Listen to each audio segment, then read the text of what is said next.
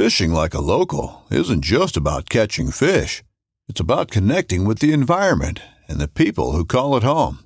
It's about hearing the stories and traditions that have been passed down for generations and sharing unforgettable moments with the people you meet along the way.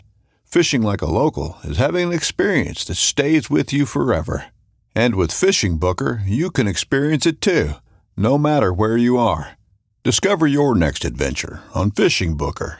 This upcoming concert season will be all about the boots, and Tecovas is your stop for the best in Western style. Tecovas has seasonal and limited edition offerings this spring and summer, including men's and women's boots, apparel, hats, bags, and more. All Tecovas boots are made by hand in a time honored tradition with timeless styles that are always on trend. And Tecovas has first wear comfort with little to no break in period. It's hard to find this level of comfort paired with this level of style. Stop by your local Tecovas store, have a complimentary drink or two, that's WCB style, and shop new styles. The smell of fresh leather and friendly staff are at your service. Many stores even have leather custom branding to make your boots truly personalized. And with regular live music and events, there's no in store experience like it. If you can't make it into a store, just visit tecovas.com. That's T E C O V A S.com. They offer free shipping on all boots, as well as free returns and exchanges, and ship right to your door. Go to tecovas.com and find your new favorite pair of boots today.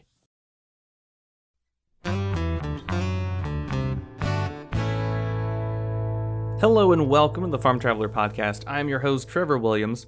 And I don't know if I told you, but about, I don't know, uh, like two years ago, Allie and I started a small group with our church. And so we had couple of old friends join in and a couple of new friends join. And it turned out really good. Um, as one of our friends put it, we were basically like a life group, which is, you know, what we were trying to be. And we all just kind of did life together. Like we all started hanging out going to shindigs, hanging out, going to functions together, going to church together, just all that good stuff. Um, and then I believe in June or July of this year, we went up to Michigan to visit one of our small group friends that had moved up there, Sam. And we went up there and we explored Michigan, um, and it was super fun. And we actually went to um, a local ice cream shop. We had heard a lot about it, and we went there, and it was called Moomers. And you know, we had the whole experience there. They actually have um, their dairy right next door, so we're eating the ice cream, and we can literally see the dairy cows out next door, sunning in the field, living the life. Um, it was really neat. I mean, you could literally see the farm that the milk came from, and it, I was super nervous, but Allie talked me into giving them a business card, and so eventually did it, and even had one of their founders on the show today, and his name is John Plummer. And also, a cool little story kind of piggybacking off of all that. Um, I think like two weeks after we all had gotten back from our trip in Michigan, I saw on, I think it was like Yahoo News or NBC News or something like that. It was like President Biden tours uh, Michigan. And I was like, hold on. He's eating ice cream, and the inside of that ice cream shop looks really familiar. And I clicked on it, and it was Moomers the, the president of the United States was at the ice cream parlor that we were all at like two weeks ago. I mean, it was very, very neat. I mean, such a small world.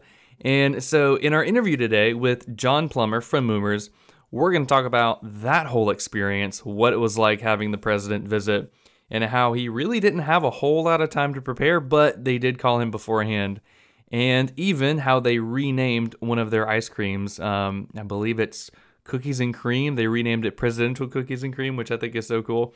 Um, so yeah, this was an awesome interview with John, um, talking about his family company. His parents actually started um, Moomers, and now they are working on it, kind of continuing that brand. They are a local mom and pop shop in northern or in southern Michigan, and really everybody in that area knows about them. They do a lot of really cool stuff. They do um, they do farm tours where people can see what goes on um, at the farm, and they actually they process the milk on site, so they're not shipping it off somewhere and then bringing it back to sell it or getting it ready to process into into ice cream. Like they're doing all of that stuff in house, which is so neat. So if you're in Michigan, if you're in Traverse City, be sure to stop by Moomers, and of course check them out. Their email is or their their website is just Moomers. That's M O O M E R S dot com, and you can see all of their awesome flavors. Um, John's going to talk about kind of how they go about creating their flavors. They've got flavors like bubblegum, chocolate chip, of course, and they even had an asparagus flavored ice cream for an asparagus festival that they did or that they kind of helped out with. So that was crazy. I've never, ever, ever heard of asparagus ice cream. And you know, maybe you haven't either. But I hope you enjoyed this episode. This was such a fun podcast with John.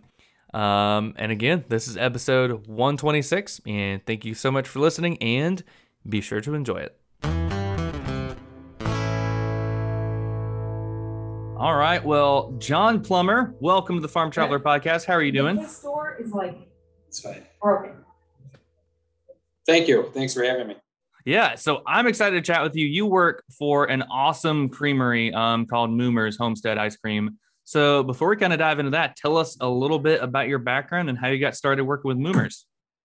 Yeah, so I'm part owner of Moomers Homemade Ice Cream and Moomers Farm Creamery with my middle sister, Becky Mead, my mom and dad, Bob and Nancy Plummer.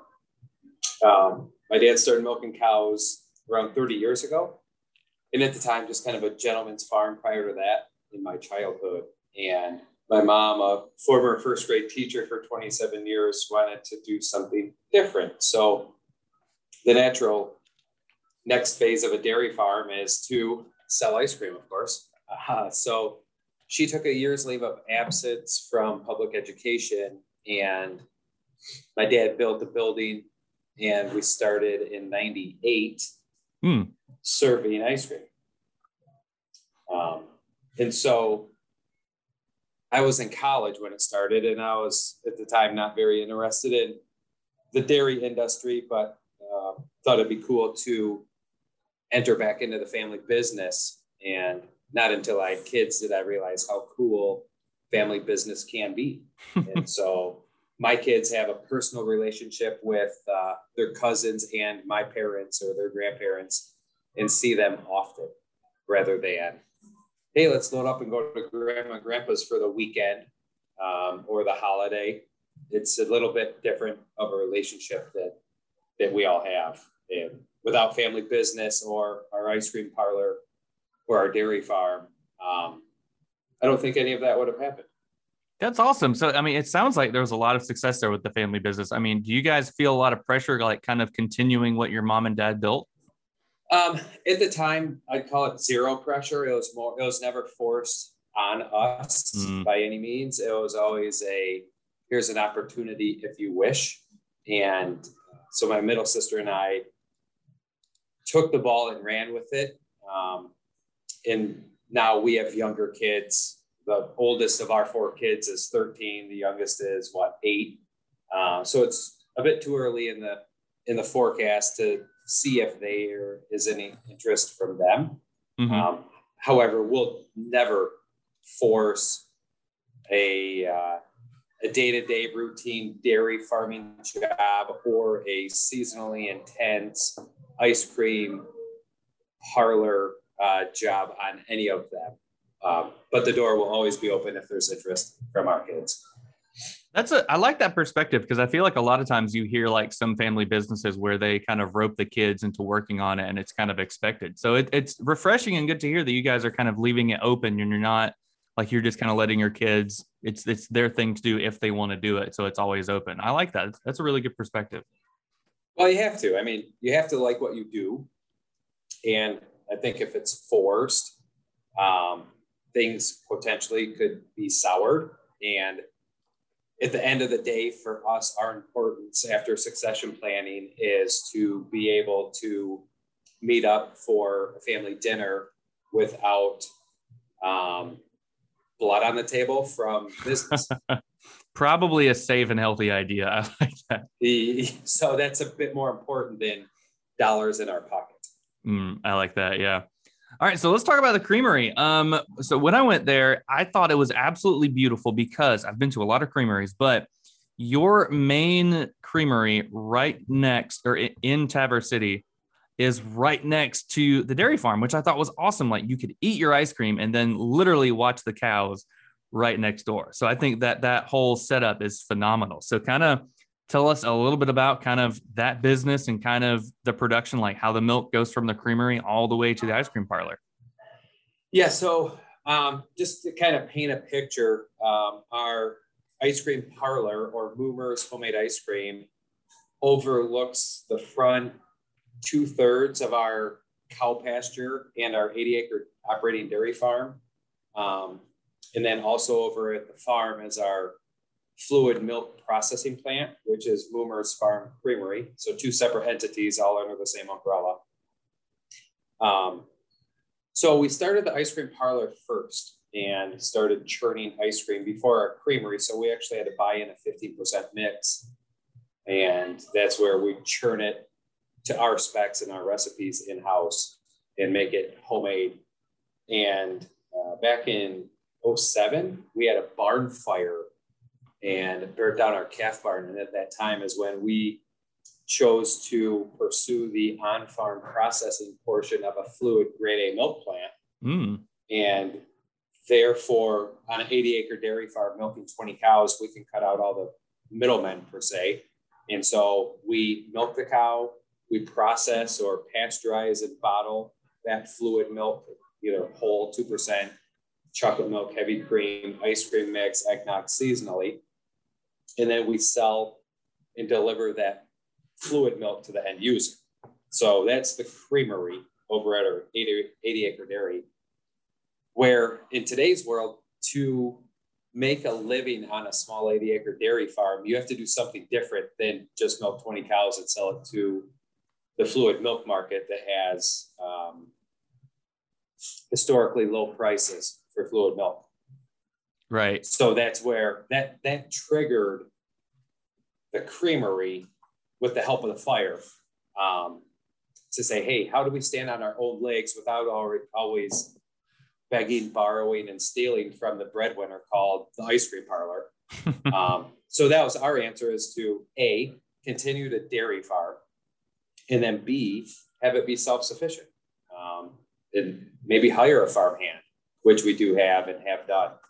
Um, so it's an ideal, iconic setup where literally there's a fence that divide the two, but it takes both to make everything run. So without an ice cream parlor, I don't think we'd still be milking cows. Um, without a dairy farm next door to our ice cream parlor, we'd be five and a half miles out in the country next to maybe a subdivision if our farm were to sell. Um, so really, it's the the ambiance and what we call the Moomers experience that makes us truly unique or sought after and really a destination.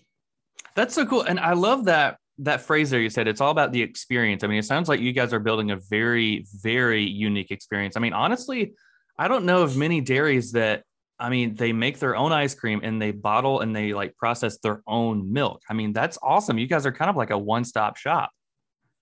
Right. And, and that is one thing that is a dying breed. It's called the small family dairy farm.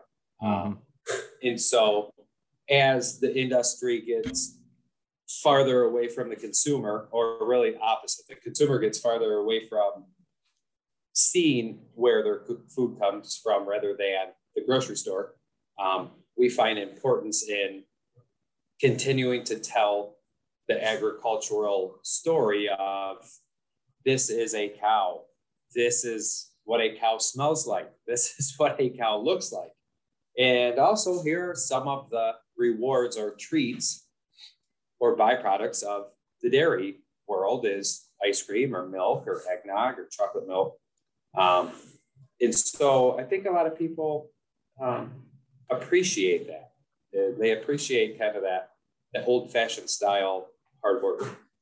Oh yeah, I, feel like there's kind of been a lot more consumers lately that are like trying to reach out and learn more and more about kind of where their food comes from, and that when they find like a local dairy like you guys that does everything, I mean, I'm sure that's going to build an awesome customer base where they're like, hey, I can go buy ice, I can go buy ice cream and milk from Moomers instead of these big box stores and when I buy this milk, I can kind of build a relationship with them. And then even you guys do um, tours on your farm, they can then go do that. and see exactly how the milk is kind of collected, processed, and gets bottled. So, I mean, it seems like what you guys are doing is really a win-win. It's fun. It's fun to showcase what we do. Um, it's definitely a family business. It's a fun business. Before folks even walk in the door, actually, really before they even get in the car to drive here to pull into the driveway to stand in line for upwards to 30 minutes in the summertime, I think they're in a good mood because they're going to they're going to get ice cream. And most likely they're with friends or family or loved ones um, and they're going for an outing. And rarely are people in a hurry when they're going out to get ice cream. So it's it's more of a, a make a memory or hey let's go out and, spend time with one another rather than the today's world of the hustle bustle hurry scurry. Um, it's nice to have that as our experience rather than you know the opposite that's true. I mean, if you usually go out to get ice cream and there's not a line out the door, then it's probably not worth it. But I mean, like you guys, the longer the right. line, you know something good is going on. Lines are a good thing oh, because oh, yeah. that means it's sought after, it's proven, people are going to wait. They're going to spend their time. Everyone's time is valuable, but they're mm-hmm. going to spend their time waiting for your product and services. Oh um, yeah, absolutely. You know, it's kind of like the Disney philosophy. Lines are lines are okay as yeah. long as they're not too long. No one's going to stand in a long, long line. That's so. true. Yeah. So I'm down here in Florida, and my family and I we always go on like a big week long vacation trip to um, St. George Island down here. And okay. every year there is um, uh, an ice cream parlor called Aunt Eddie's. And we always go there and we wait in line about 15, 20 minutes and we always get ice cream and then we eat outside for like 30, 40 minutes. And it's always a great time. Nobody has ever actually complained about the line, I don't think. Um, and it's like the only ice cream place on the island. And so it's always kind of a good time. And that's the objective. That's the purpose. Oh, yeah. Um, so yeah, when we went, um, which again I think was June, I think there was a long line and we were super happy to get there, but we didn't do our research beforehand, and so we were overwhelmed by all of the amazing choices of ice cream you guys had. Um, like I, I know I'm on your website right now. I mean, you guys have like raspberry truffle, you've got cookies and cream, obviously orange pineapple, cherry cheesecake. I mean, there's just so many awesome flavors. So, what kind of, I mean, what's the whole process of like developing new flavors and coming up with, I mean, the awesome niche ice cream that kind of your normal person might not be able to get anywhere else to get ice cream? Yeah, so the way we make ice cream with a batch freezer, we make 10 gallons of finished product per batch, which takes around 10 minutes. Mm. Um, and then when we extrude or pull that ice cream out of that batch freezer, that's when we would add in inclusions or variegates, which are really meaning chunks or swirls, um, or candies, nuts, sprinkles. That's the time where we get to work with it. So if it can fit in a, we'll call it a pop can sized hole, um, that would be the mouth of the machine. Um, if we can fit the flavoring in there or the candy, the chunk, the swirl, that could be the background. Mm-hmm. And then when we extrude it, all we're doing is sprinkling and swirling um, those candies and swirls into the. It's about the consistency of pudding, or about 22 degrees is when ice cream is extruded from a batch freezer. And so to make flavors, that's really the fun part. Um, customers can recommend flavors. Uh, wholesale accounts can recommend flavors or create flavors that we could make for them.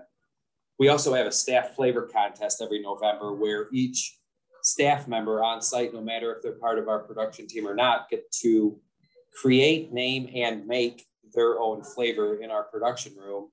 And then we box up, uh, I don't know, around 20 different one ounce souffle cups of each of the flavors. And then have a QR code. Folks go and snap on the QR code and they go and vote for that, their favorite flavor and the favorite name, so on and so forth. And then we'll turn around and continuously make the winning flavor. Uh, like last year, uh, Flyover State of Mind, which was a New York French vanilla, a Biscoff cookie butter spread swirl, and a Biscoff cookie piece. It's awesome. That so sounds we, delicious. We, oh my goodness. We lean on our staff, we lean on our wholesale customers, and then we also lean on our customers to say, really, by us doing this, it's like what do you want? What do you want us to make you? Mm. Um, you know, what do you want to purchase at Moomers? So it's fun because there's you're never done. You're never finished making the next best flavor. That's true. Yeah. I mean, you- you're always going to be able to develop something new that like people haven't tasted. Um, Right. I mean, so we've been watching some, it's some ice cream competition on Food Network, and it's with Ben and Jerry's. Clash of the Cones. Yes, it's so good. So I know they have um uh, like a chief ice cream taster. Do you guys have that, or is that maybe your role whenever you're craving some ice cream? Yeah, so it depends on what flavor and what end use is, is who the chief ice cream taster is. So let's say it's a restaurant and they're trying to drum up their own concoction, their own exclusive flavor. Well, guess who the chief taster is there? It's them.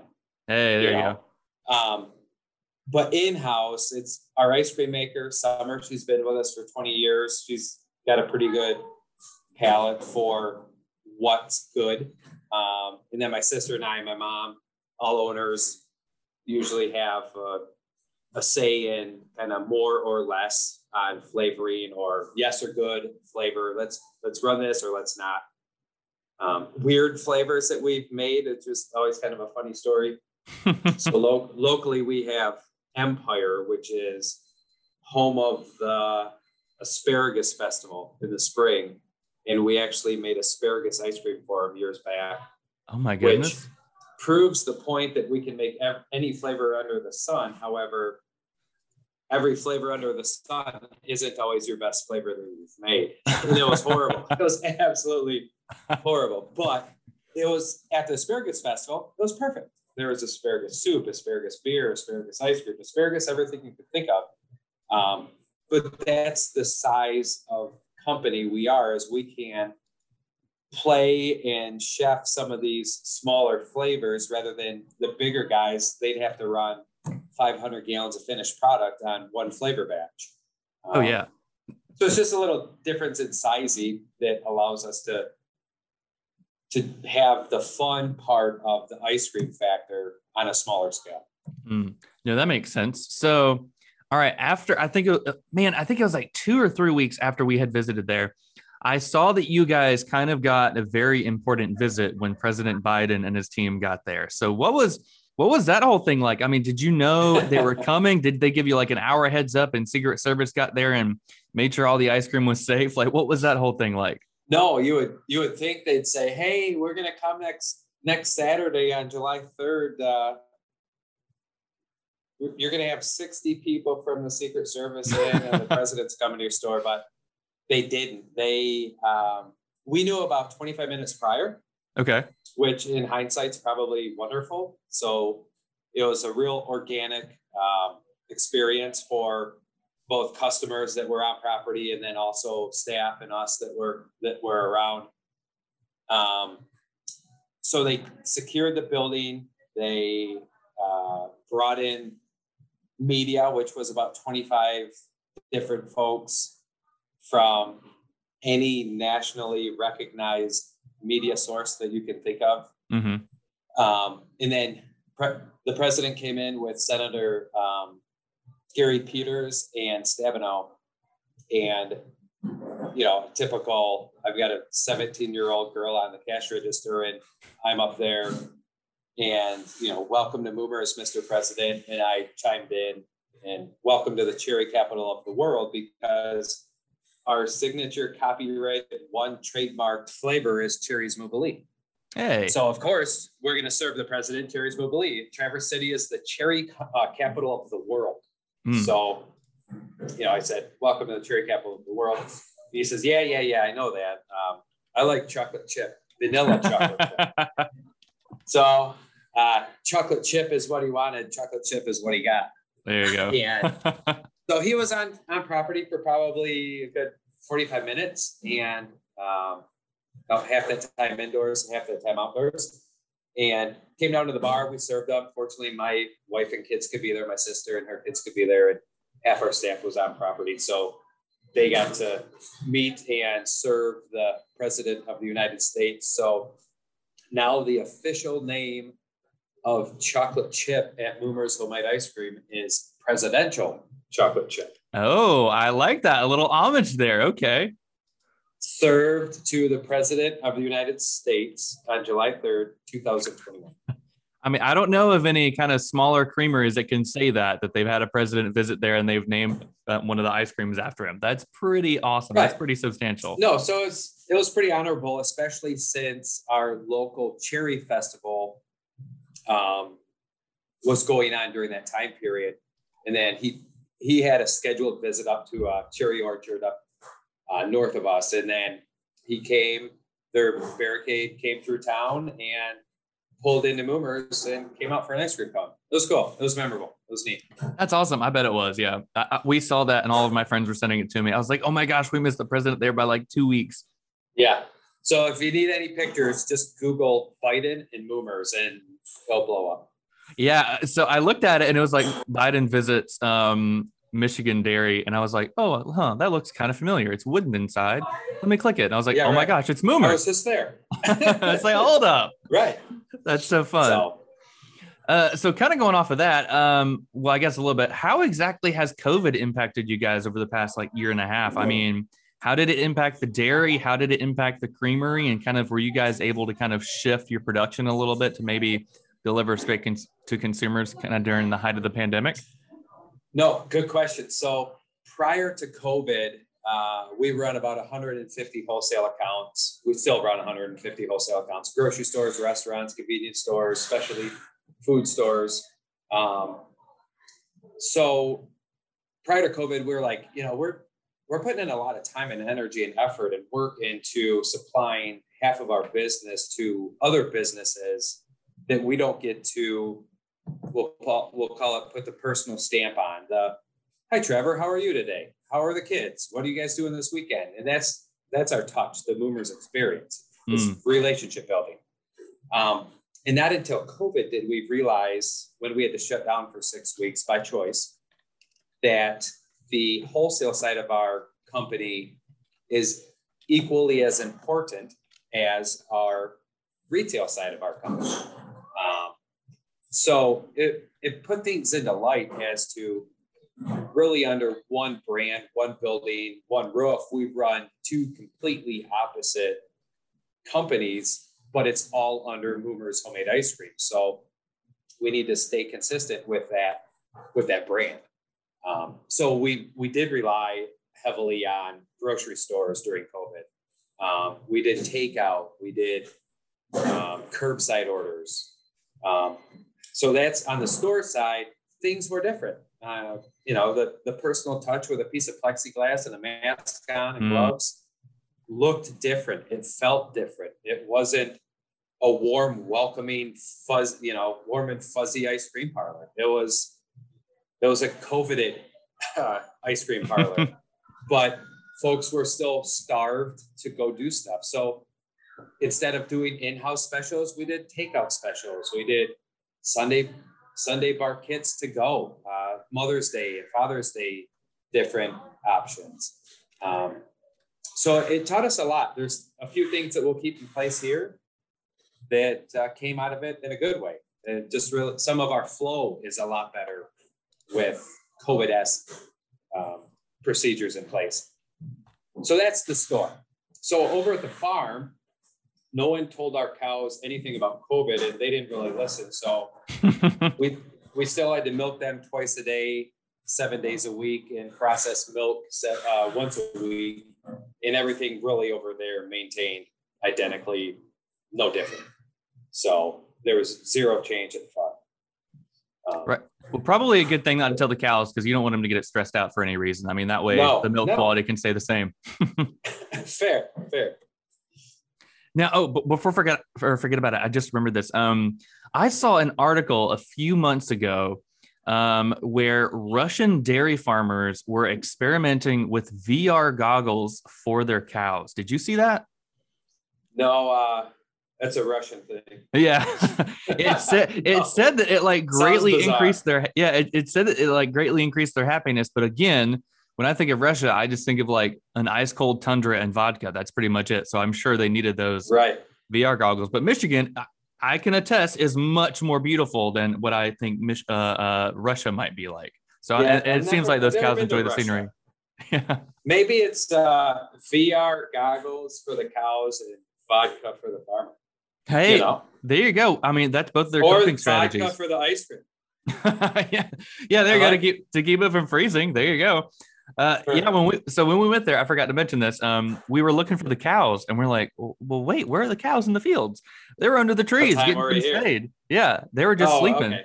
They were they were having some fun sleeping. I was like, yeah, I was like, yeah, guys, they're just enjoying it, having some fun. They're just sleeping right now. They're rested. Yeah, so we have our cows in our barn as little as possible. Hmm. Um, so we bring them into milk, uh, and then we kick them back outdoors. And then once weather truly starts turning cold in northern Michigan, um, at that time we'll bring them in the barn at night to milk them. We'll keep them in the barn overnight, and then we'll milk them in the morning, and then kick them out to the barnyard and feed them outdoors just to get them moving, get their blood flowing. So, which is a little different than some of the bigger operations where those cows never see the, the light of day. But the cow's meant to be outdoors in a pasture, in my opinion. Oh yeah. Now, do they ever get stubborn? Maybe they're super comfortable in the barn, and you want to get them out. Are they ever very stubborn? You got to, you know, motivate them, get them out, and let them go walk around a little bit, exercise. Yeah, so no different than you and I. When it's 15 below out and blowing like hell in northern Michigan, I guarantee they do not want to go outdoors. so neither do we. But we've got to get up and get going. Oh yeah, no, I bet. All right, so you guys have uh, it's mostly Holsteins, is that correct? Yep. So we run the standard black and white Holstein cow. So I know those are really good at producing really high quality milk. So I mean, is that kind of why you chose them, or are they maybe ideal for the climate there in Michigan? Um, so it's a common breed of cow. They're bred for volume, not butter fat, like a Jersey. Um, real to be blatantly honest, the real the true reason why we run Holsteins is because the accessibility. And Hmm. when Dad started the herd 30 years ago, it was the easiest breed of cow to find is a Holstein. Hmm. And so that's why we started with Holsteins. And then since then, our business name, our business logo, our brand is all triggered over to Cowprint, uh, Moomers, the name itself. Um, so we've held on to those, that black and white Holstein. We have had a few brown Swiss on property. Um, we've had a few crossbred Guernseys with a with a Holstein, just for fun. my dad, my dad likes a good brown Swiss too. Oh, that's cool. So when you milk those, like the brown Swiss, does that milk get collected in the same tanks, or does that go separate? Yeah. How does that work? It does. Okay. No, so all of our milk gets commingled in one bulk tank, um, of- where the volume of a a Holstein is gonna cut away at that butter fat from that that brown Swiss. So you're not gonna see the or a Jersey, sorry, is gonna be non noticeable. Gotcha. Gotcha. No, that makes sense. So, um, what are your thoughts on? I know I love talking to dairy farmers about this, getting your input. What are your thoughts on all of this alternative alternative milk that is out there? I mean, you know, we've got oat milk, pea milk, almond milk, everything out there, soy milk. What are your thoughts on the whole alternative milk industry? Good question. That's kind of a hot button. I like yeah, it. it is. Um, so, as a dairy farmer, milk, in my opinion, comes from a mammal, right? Mm-hmm.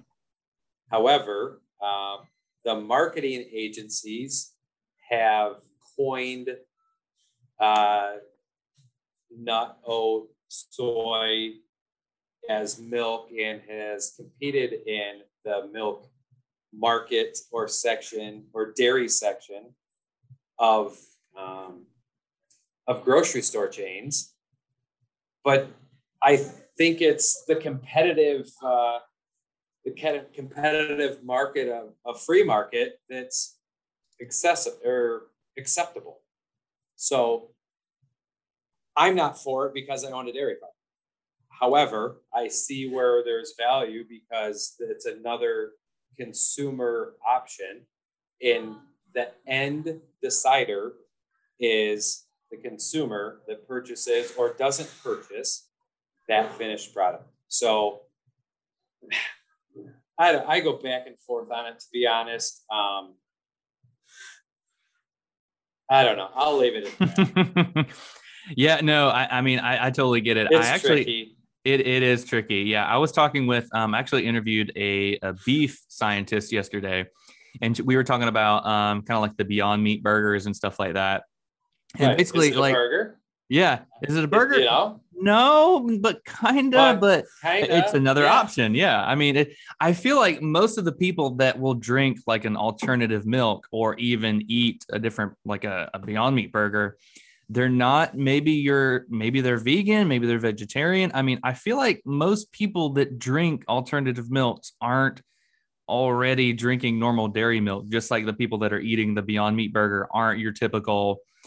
I mean, meat connoisseurs. Maybe they're vegetarians that want that meat experience. So, I mean, kind of like how you said earlier, it's good that consumers are getting more and more choices out there. I mean, with alternative forms of milk, maybe they're lactose intolerant or other stuff like that. I mean, it's it's okay. But yeah, also understand your point. Like, it's kind of cutting into your profits also because I mean, you're a dairy farmer, and then you've got other things out Right, there it's masquerading as milk. Yeah, exactly. And competition's good, but not if you're owning It a is. business. Then you've got to worry. is. Yeah.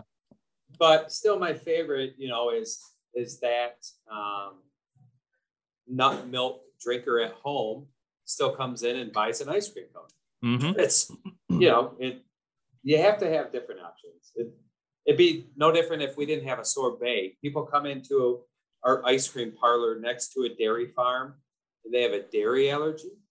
And if we don't have something to offer them then to them we are useless we have zero service or hmm. product and they that one purchaser or one food allergy may take the group of 10 and their family to another business because they have alternative options. So if you look at it that way i think it's you know it might be a different view of is it really worth fighting the fight of saying that the oat milk ice cream is not really ice cream Mm. you know so that's the way i view it is let's have options for folks and uh, they can make their conscious decision Yeah, no, I like that. I mean, it, it's I think that all kind of goes back to um, kind of inclusion. I mean, making sure you're including people that maybe have different health um, things than you do. I mean, it really just depends. And I mean, like for example, I'm lactose intolerant slightly, but when I went to Moomers, I was definitely going to have the ice cream, and I had the ice cream, and it was delicious. I had no regrets at all. That is one of my before covid now i pick up masks out of the parking lot Mm, But, um, now my favorite uh, my favorite thing to pick up out of the parking lot is a Lactaid wrapper that Really? those who take a Lactaid pill mm, prior to entering our building so they can have our product. You know, it's like they're going to every extent possible to be able to enjoy what we do on a daily basis. You know, so it's kind of like a, oh, these guys are trying everything they can. That's pretty So- cool. I mean, that's got to be a good feeling. I mean, you're like, you know what? Somebody is, they can't really drink milk. Like here they are taking a risk and they're doing it to support our business. Like that's awesome. Yeah, and they want to try it. You know, so it's like, yeah, perfect. You. Yeah. There you go. That's awesome. Well, that's good to hear. Um, so what's the future looking like for you guys? Are y'all looking to expand or just kind of continue this awesome market that you kind of that you have kind of developed? Yeah. So um, as of today, we are kind of sitting tight as to any big, uh, big projects in the short term with um, the unknown of staffing. I think Mhm. that's kind of the the million dollar question. If we could find some additional players to join our squad that were year rounders, then we could forecast a little better as to some sort of growth. But right now we're good. We've got the succession plan in place of phasing uh, my sister and I more and my folks who are retirement age, kind of phasing them out and putting in a good solid team uh, with some head ice cream makers and some managers, a route driver to really succeed and, and to be seasonally intense because we are, but then also have year-round employees that that enjoy working here.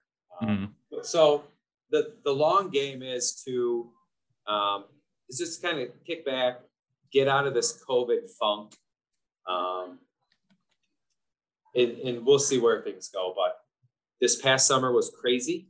It was nuts with pent up travel demand and tourism in northern Michigan, which is sought after. And people are starved for that agricultural visit. They like rural. And uh, we were using the term local before it was even a term of marketing. We are local. It's um, it's fun to to be in business 25 years. I'm glad we didn't start this a year ago mm. because the, yeah. there's a lot of road bumps the past two years of figuring out COVID and what works and what doesn't. Um, and experience really helped to get through those. So I don't know. We're gonna just we'll see where the next few years go. I don't know. Hey, yet. there you go. Yeah, I mean, I feel like you guys have got a pretty big, I mean, fan base because when we were in Michigan, we anytime we asked somebody about Moomers, they're like, "Oh my gosh, you've got to go to Moomers. Moomers is the best place." So, I mean, I feel like you, you guys have that brand recognition like already. Obviously, you've got the awesome products, the awesome ice cream. I mean, if y'all ever start doing online orders, like I will gladly order from Florida. but I know that's there you go. It's hard shipping meat, so I can't imagine how hard it is to ship ice cream across the country. Right. No, it's it's very simple. It's just the price point is mm. uh, a hard pill to swallow. Oh yeah, no, I can imagine that for sure. Um, that's fun. All right. Well, John, this has been awesome, man. If people want to learn more about Moomer, uh, Moomers, where can they go to kind of learn what you guys are doing? Or maybe they're in Michigan, maybe they want to go visit and try your ice cream. So where can they go? They can come see us at Moomers Homemade Ice Cream, the one and only uh, in Traverse City, Michigan, next to our 80 acre dairy. They can hop on our website, moomers.com. They can follow us on any social like Facebook, Instagram, Twitter. Um, hit us up. We're here. We're open March through uh, New Year's Eve. We still uh, fill special orders during January and February upon appointment only, we'll call it. Mm. But we're here almost year round. So stop on out next to our farm, pay a visit, enjoy an ice cream. Well, there you go. All right. Well, John, great talking with you, man. Excited to, to learn a lot about Moomers and all you guys are doing. Next time we're in Michigan, definitely plan on stopping by again. So best of luck and we'll talk to you soon. Sounds good. Thanks, guys.